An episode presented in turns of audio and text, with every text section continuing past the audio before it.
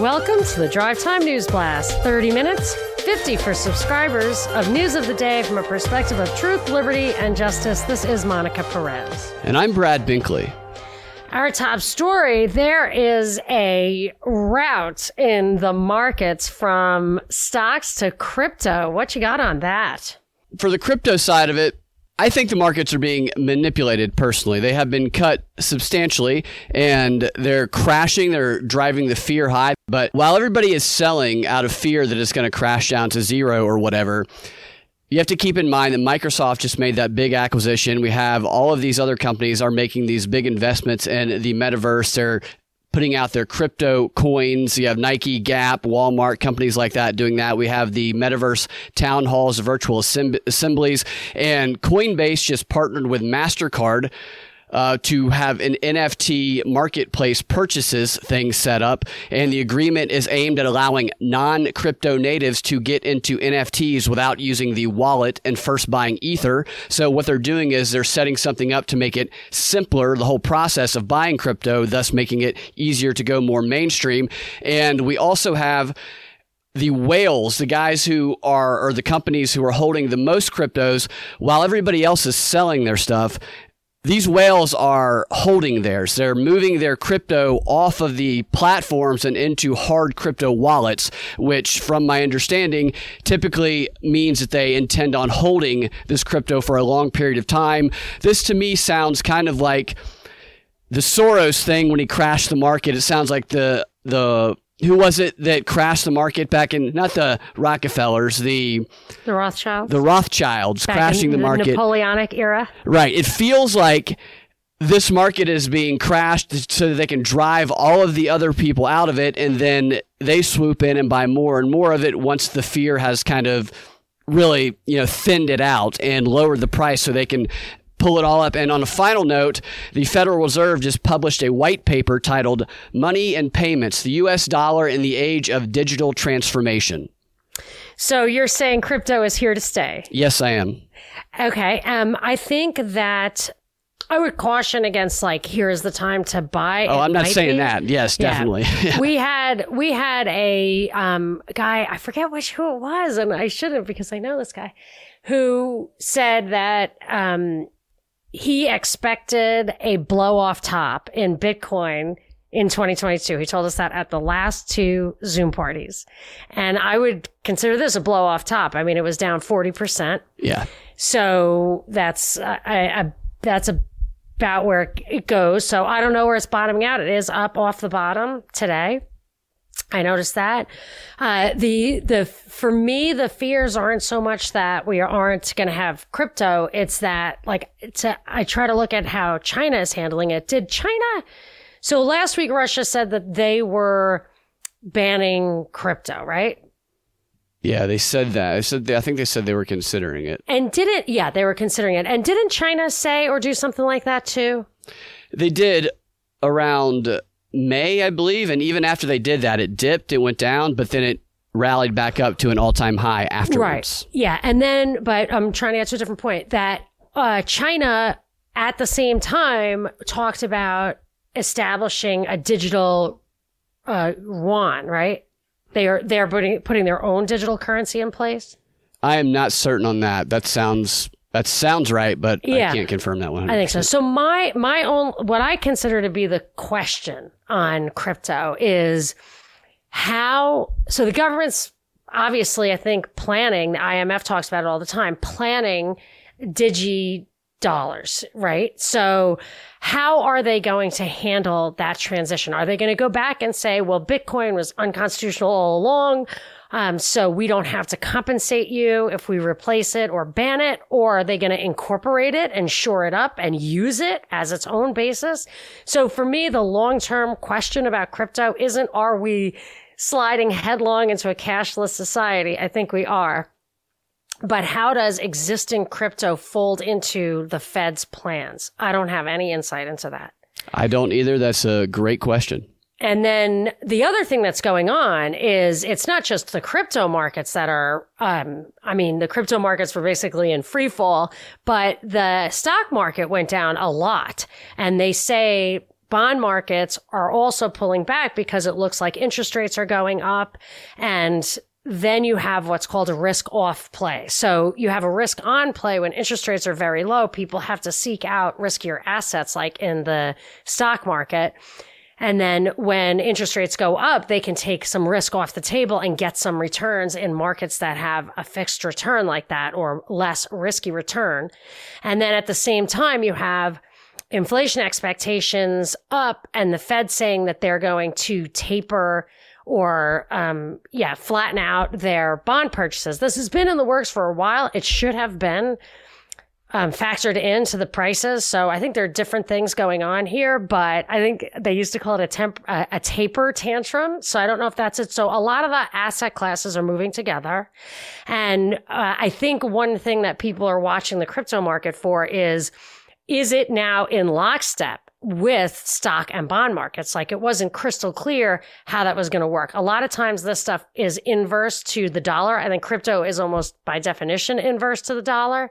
So, uh, anyway, so I just, I feel like we're, we're seeing some, we're learning about how crypto acts in light of other asset classes. They all seem to be going, I mean, crypto obviously is fell a lot more than the stock market, but like NASDAQ and stuff was way off.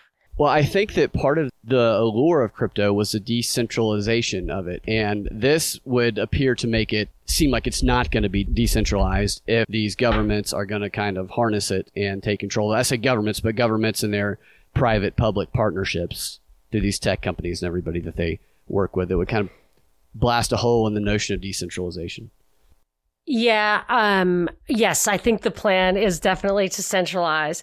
And I, you know, it just annoys me because the whole, the whole argument behind the Fed from the very beginning was to smooth the boom bust cycle. And it feels like they've totally institutionalized it, that there are, and I agree with you, these, these markets are manipulated to get them to crash and so people can buy. I don't know if the big guys are buying Bitcoin at 35,000 right now. I don't know if they're entering the market, but if you do believe in Bitcoin specifically, then this looks like it's a buying opportunity. You can follow the bigger accounts, the whales. There's Twitter accounts, there's websites set up where you, you don't know who they are. You just know how much they have, the assets they have, and what they're doing. And the larger accounts appear to be holding right now. They're not buying, they're not oh, selling oh, for the most part. Boy, that's a lot of transparency. Yeah.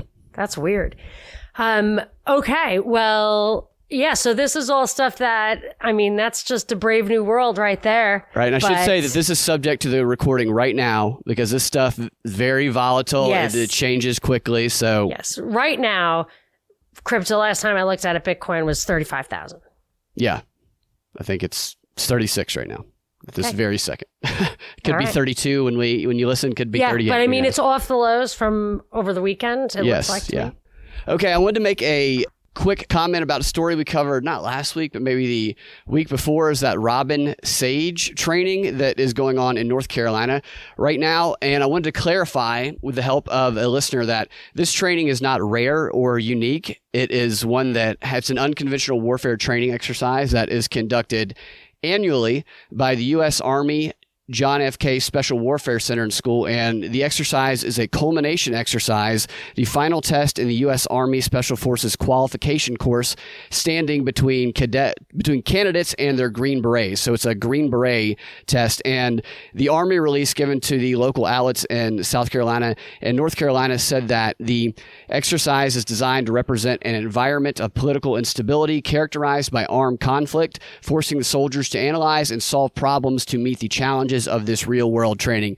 So I wanted to give that full information out there Ooh, that it is something that happens every single year yeah. and it is not specific to just this year. And that is important because if it were specific to just this year, it would lend more worry that it could be connected to some of the domestic terrorism strategies that the Biden administration is pursuing. But since it's done on a yearly basis, then I think that that lessens that possibility. But it doesn't, it doesn't mean that giving it i mean we never heard of it before right? So maybe they're looking because one of the comments we got from a listener who is um, involved in this stuff as well or is aware of it was that the problem is as they increase this kind of training or make it more open it gets people in desensitized to the, that kind of activity, military training, violence. Uh, they don't call it in. They, things just go by unnoticed, yeah. unresisted. It's harder to tell something, the difference between a drill and a real situation. That happened to me at the TSA once in the airport.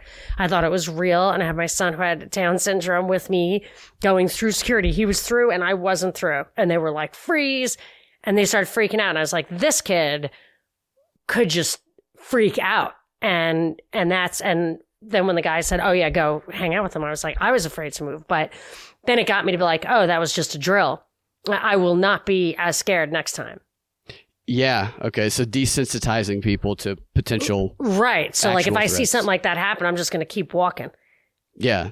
But what if it's something to be afraid of? Actually, to tell you the truth, as a New Yorker, a lot of times if you just keep walking, you get yourself some distance between you and the problem. Yeah just don't make eye contact and keep walking. Now, I think if there's a bunch of, you know, guys in uniforms with guns, I might listen to them, but just out of fear for my life. Okay, so, well, talk about fear for your life. The U.S. has told embassy families to leave Ukraine, and Biden has suggested moving troops to Eastern Europe. Now, this is a perfect example of what I call the contrary law of democracy, which is where you get from, you can only get the thing you fear the most from your own party. So in this case, and I always use it against the Republicans are the ones who are going to give you gun control. I mean, everybody's trying to give it to you, but the ones who are really going to make some progress are the Republicans because you won't have so much resistance.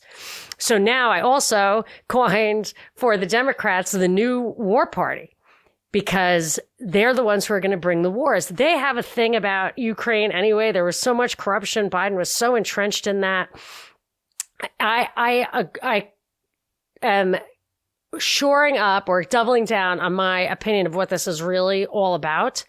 So let me just give you a little recap of what happened over the weekend and then what I kind of thought it was all about. So, so we've had these repeated interactions with Russia where it looks like to us what we're saying is Russia is building up its defenses on the border of Ukraine, including Belarus, which is an ally of Russia's on the north of Ukraine and Russia itself to the east of Ukraine.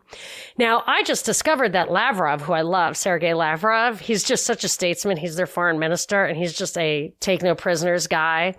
And I just, he always is such a straight shooter. I'm not saying I love him like, oh, like I agree with him. He's just obviously a Russian statesman who has experience and is a plain talker and serves the interests of Russia. So he's an example of what you want your statesman to be. And he said he was sounding the alarm since November that there was a lot of mobilization in NATO countries. And if you look at some of the non US press, you'll see that it's happening all over. And what Biden was talking about is he said he might move troops to Russia, uh, to Poland and Romania. But apparently there's been a lot of activity going on since November. And as a response to that, Russia has been asking for two things. One, to make sure that Ukraine and uh, Georgia, I think, don't actually get into NATO. And then the other thing is to, uh, they offer two treaties, one to Washington, the other to NATO, that they should refrain from military activity on the territory of former Warsaw Pact countries. So I, I think I've told you this before. After when Gorbachev negotiated with HW, I think it was, to bring down the wall, they had an agreement not to absorb Warsaw Pact countries into NATO. So the Warsaw Pact countries were uh, Soviet countries on the border of Russia. And that was Russia's assurance that there would be some kind of neutral zone, a buffer between Europe and Russia if Warsaw Pact countries went NATO, then Russia would have NATO right up to its borders. And that would be dangerous for Russia. They would feel too threatened because then you could put your troops right up against their border with no buffer zone and um, like in a situation like this, kind of escalate things. So they're asking, okay, so you did absorb a bunch of the Warsaw Pact countries into NATO, but please don't use them to do military exercises and that kind of thing. And we're saying our response has been, you can't tell us what to do. We don't have a two tiered NATO. We're not telling you who we can uh, uh, include in NATO. So it's really, I think it's from what I can tell, Russia perceives escalation. They asked for some assurances that it wasn't, and they're not getting them. And we continue to act like Russia is escalating, that they are ginning up a false flag, that they are trying to effect a coup in Kiev, which is exactly what we did, just like Trump's call with uh, the the Ukrainian president now was a reflection of Biden's call with the prior Ukrainian president. So there's a lot going on there. And I completely think that we're trying to escalate things. And I figured out why. Because, so yeah, last week I said, I think this is about the gas pipeline going into Germany.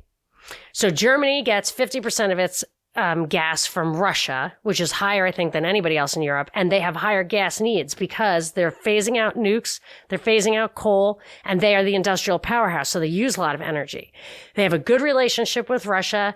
The, especially regarding this, they have a long-standing relationship that Russia would never use gas for political reasons, that would never interrupt the supply, and Russia has always lived up to that.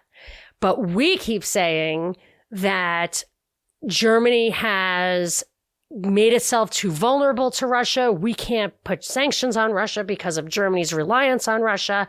And for defensive reasons, they should pull back on that reliance. Well, they're not pulling back. They're doubling down because they are opening Nord Stream 2, which is the second gas pipeline, which will double the amount of gas that flows from east to west that Germany uh, taps into out of Russia.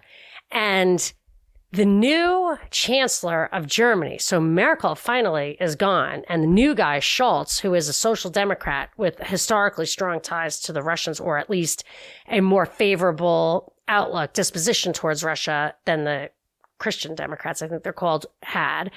Um, and what Scholz said is, we will, we will engage in sanctions against Russia, but only if Russia commits an act of aggression. So now I feel like we are so hell bent on provoking Russia to commit an act of aggression, which may only be defensive anyway. So to either be a false, false flag or it might be defensive. But the way we spin these things, like the Crimean thing was basically defensive and we act like Russia was the aggressor there, that if we can spin it, then we can put pressure on Germany to not use the gas. But I cannot see how Germany's not going to use the gas from Russia. I cannot see it happening. And I, and I suppose an all out war might interrupt that, but it's not looking good. Yeah, it gets really hard to tell who the provocator is, who the first mover is when everything is a false flag. When we live in a world where false flags are the standard, until you call out false flags and you become the crazy conspiracy theorist. right. And then this one, though, it's where Jen Psaki is calling out the false flag. But one thing that really bothered me about what Biden said was he said, he said, he said we have a sacred obligation in Article 5 to come to Ukraine's aid. Article 5 that he's talking about, if I'm not mistaken, is a NATO document. We only have an obligation. It's not a sacred obligation. It's a totally illegitimate, irresponsible obligation. We should absolutely not have a mutual defense pact with countries that are entirely on a different continent. That is absolutely wrong. But in any case, Ukraine is not in NATO. Ukraine is not in NATO. Oh, right. so we don't have a mutual defense pact with them. And uh, Ukraine is accusing the West of fomenting hysteria and causing a run on their banks. So I guess not everybody in Ukraine is on board with this. And They're accusing us of doing that? Uh, yeah. Who is? Is it their government that's doing that? Um, I was looking. I, it definitely was not attributed to the president Zelensky. It was maybe attributed to somebody else. I didn't pull the exact quote, but uh, I believe it would be officials in Ukraine. Now, not everybody in Ukraine is totally under the thumb of Zelensky. He has no political yeah. background. He was a comedian.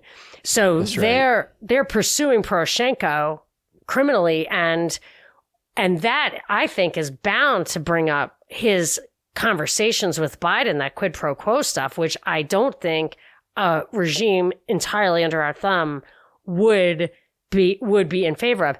Now, when they're saying that Russia is trying to effect a coup in the Kiev government, perhaps the factions in Ukraine are losing, like our puppets there are losing control and may actually be replaced by yet another attempted democratic uh, change of government. But like they do here, anything that doesn't follow our script, they might call a Russian you know, election interference. Yeah, right. So they've set up that, they've established that baseline of it must be interference.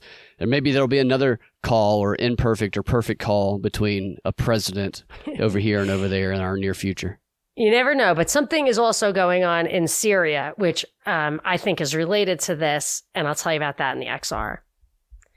And before we get to our deepest dive of the day, where we try to get to the bottom of Republican style climatism. I think I just coined that. And I want to tell you what we're going to talk about in the XR. This Syria thing, why is it heating up again? And a former NBA star is banned by his alma mater.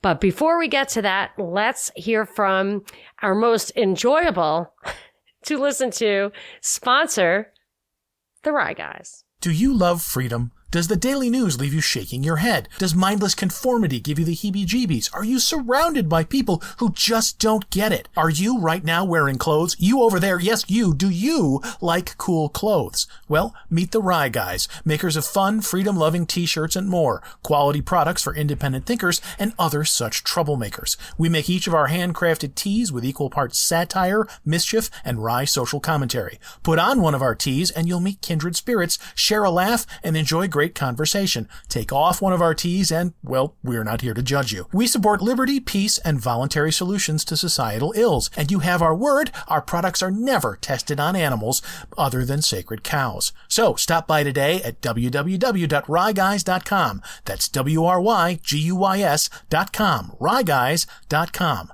The Wry Guys, a wry wit for today's shit. You can use the promo code PROP10 to get 10% off anything at the Wry Guys, and you can go peruse their website for humorous, very clever. They're actually very clever. So it's fun just to look around their website. But if you want to support us, feel free to do so by supporting our sponsors, but also by supporting us directly. And when you support us directly, you can get an avalanche of great content, original exclusive content from us. Really a lot, a lot of bang for the buck. And if you are not familiar with it firsthand, the most bang for the buck is Rokfin. You can get all of our XR, DNB XR, our XR interviews. You get anything that we put on video. We release on video. We put on Rokfin, especially since, I mean, I got yet another strike on YouTube. so we've really got to abandon that.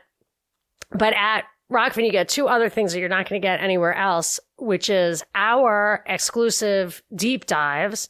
So Binkley puts two or three hours of really triggering stuff together for us on a monthly basis. And you can get that. Usually there's an, you know, an hour, maybe two hours at a time. And it's a lot to absorb. So that's exclusive to Rokfin. A lot of bang there. And then what's amazing about Rokfin is that if you join through our channel, you get access to all of the exclusive content of everybody else on Rokfin. So I don't know if you've checked it out, but like Tripoli and the whole Union of the Unwanted gang just always puts Rokfin first. I mean, there is just a never ending supply of stuff there. Whitney Webb is there.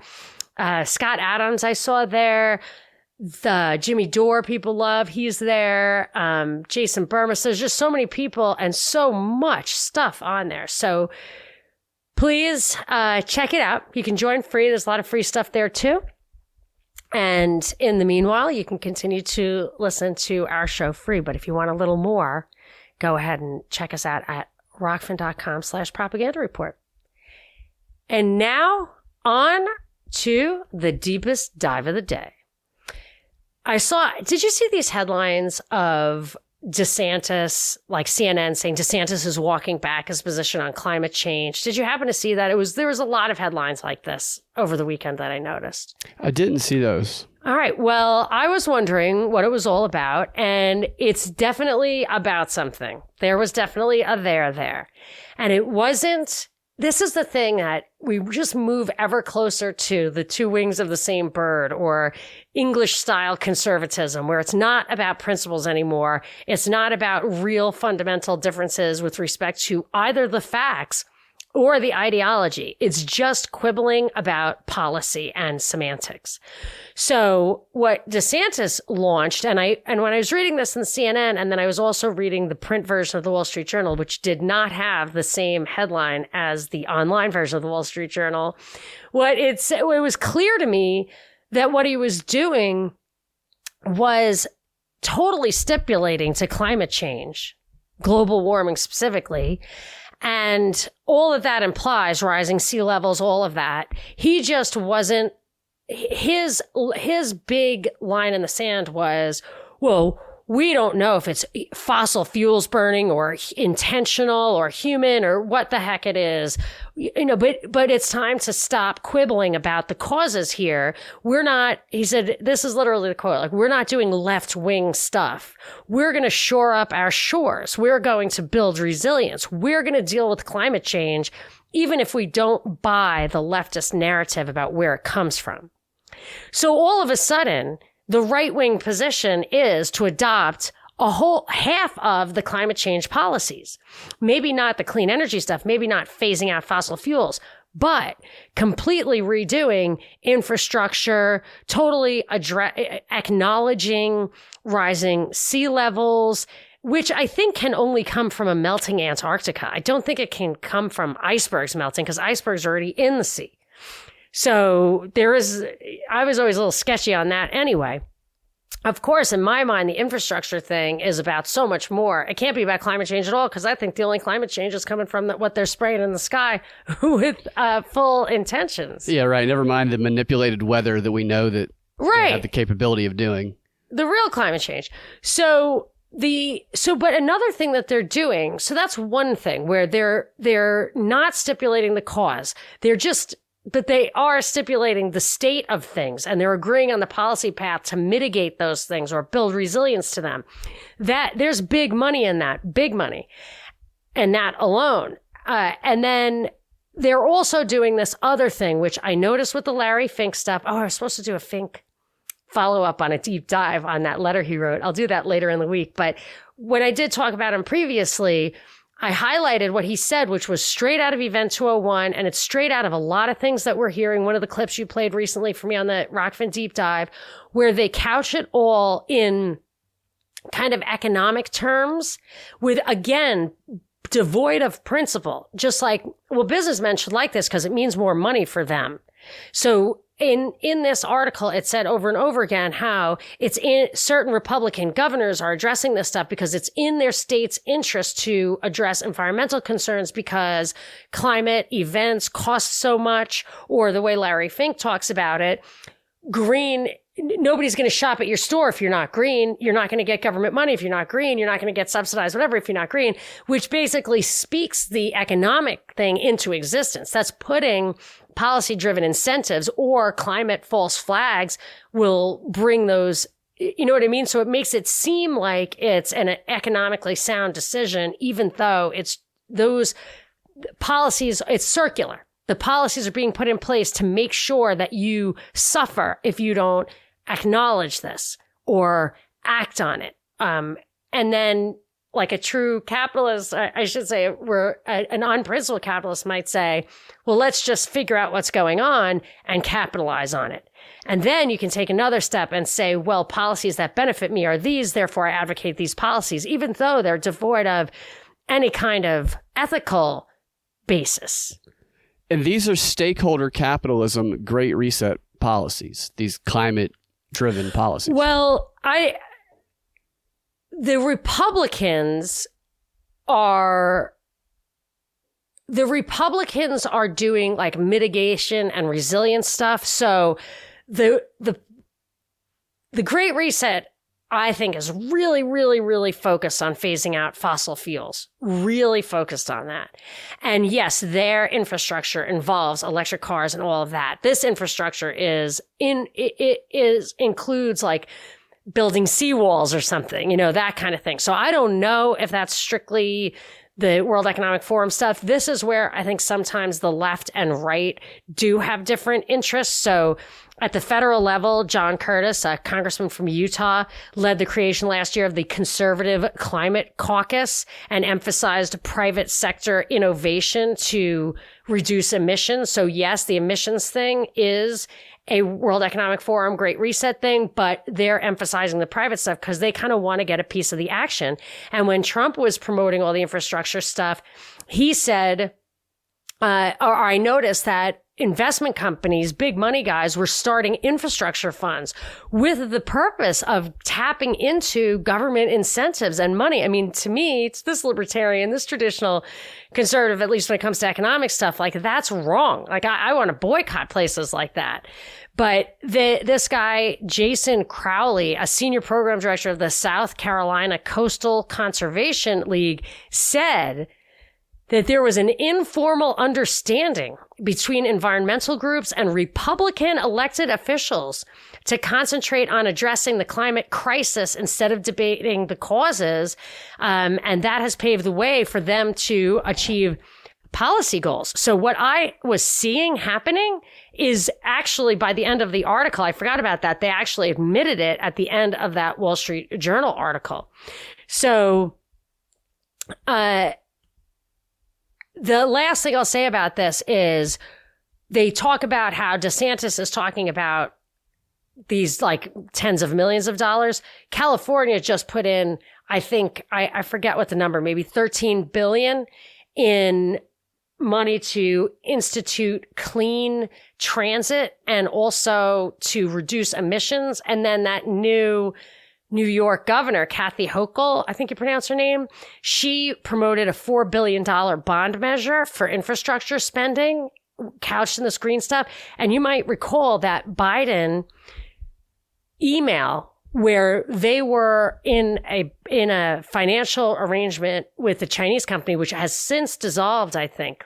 And probably because this stuff all came out, or I don't know why, but that's where they had that list of 15 people, including Gavin Newsom, and Andrew Cuomo. She just slid into Andrew Cuomo's shoes here, where they talked about how much infrastructure spending each of these people had that would be interesting to Chinese investors. So this stuff is extremely, uh, it's rife or ripe for corruption and and the Republicans I don't think are as good at it, but they are always drafting in the wake and they want their little bit. I feel like that's what happened in Ukraine. I feel like that's what's happening here.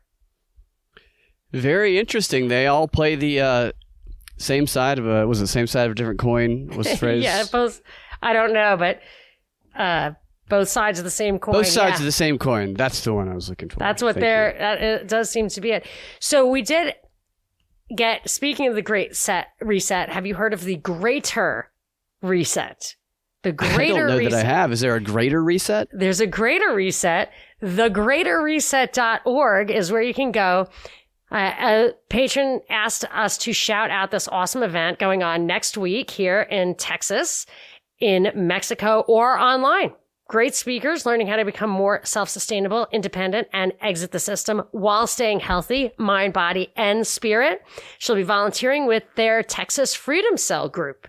So if you want to learn more about this and see the locations, it's a very easy to navigate site. There's only a couple of tabs. It's called the Greater Reset, one word, dot org. So you can check that out. I think it might be this week, not next week, because she sent that to me last week. So hopefully that's not too confusing. And we've got more to come in the XR. Fantastic. You guys can find your drive time news blast every weekday afternoon at thepropreport.com or your favorite podcasting platform with the Propaganda Report podcast feed. If you want access to that extra content Monica was telling you about, go to rokfin.com slash propaganda report and check us out there. We will talk to you tomorrow or in the DNB XR. Have a fantastic rest of your day.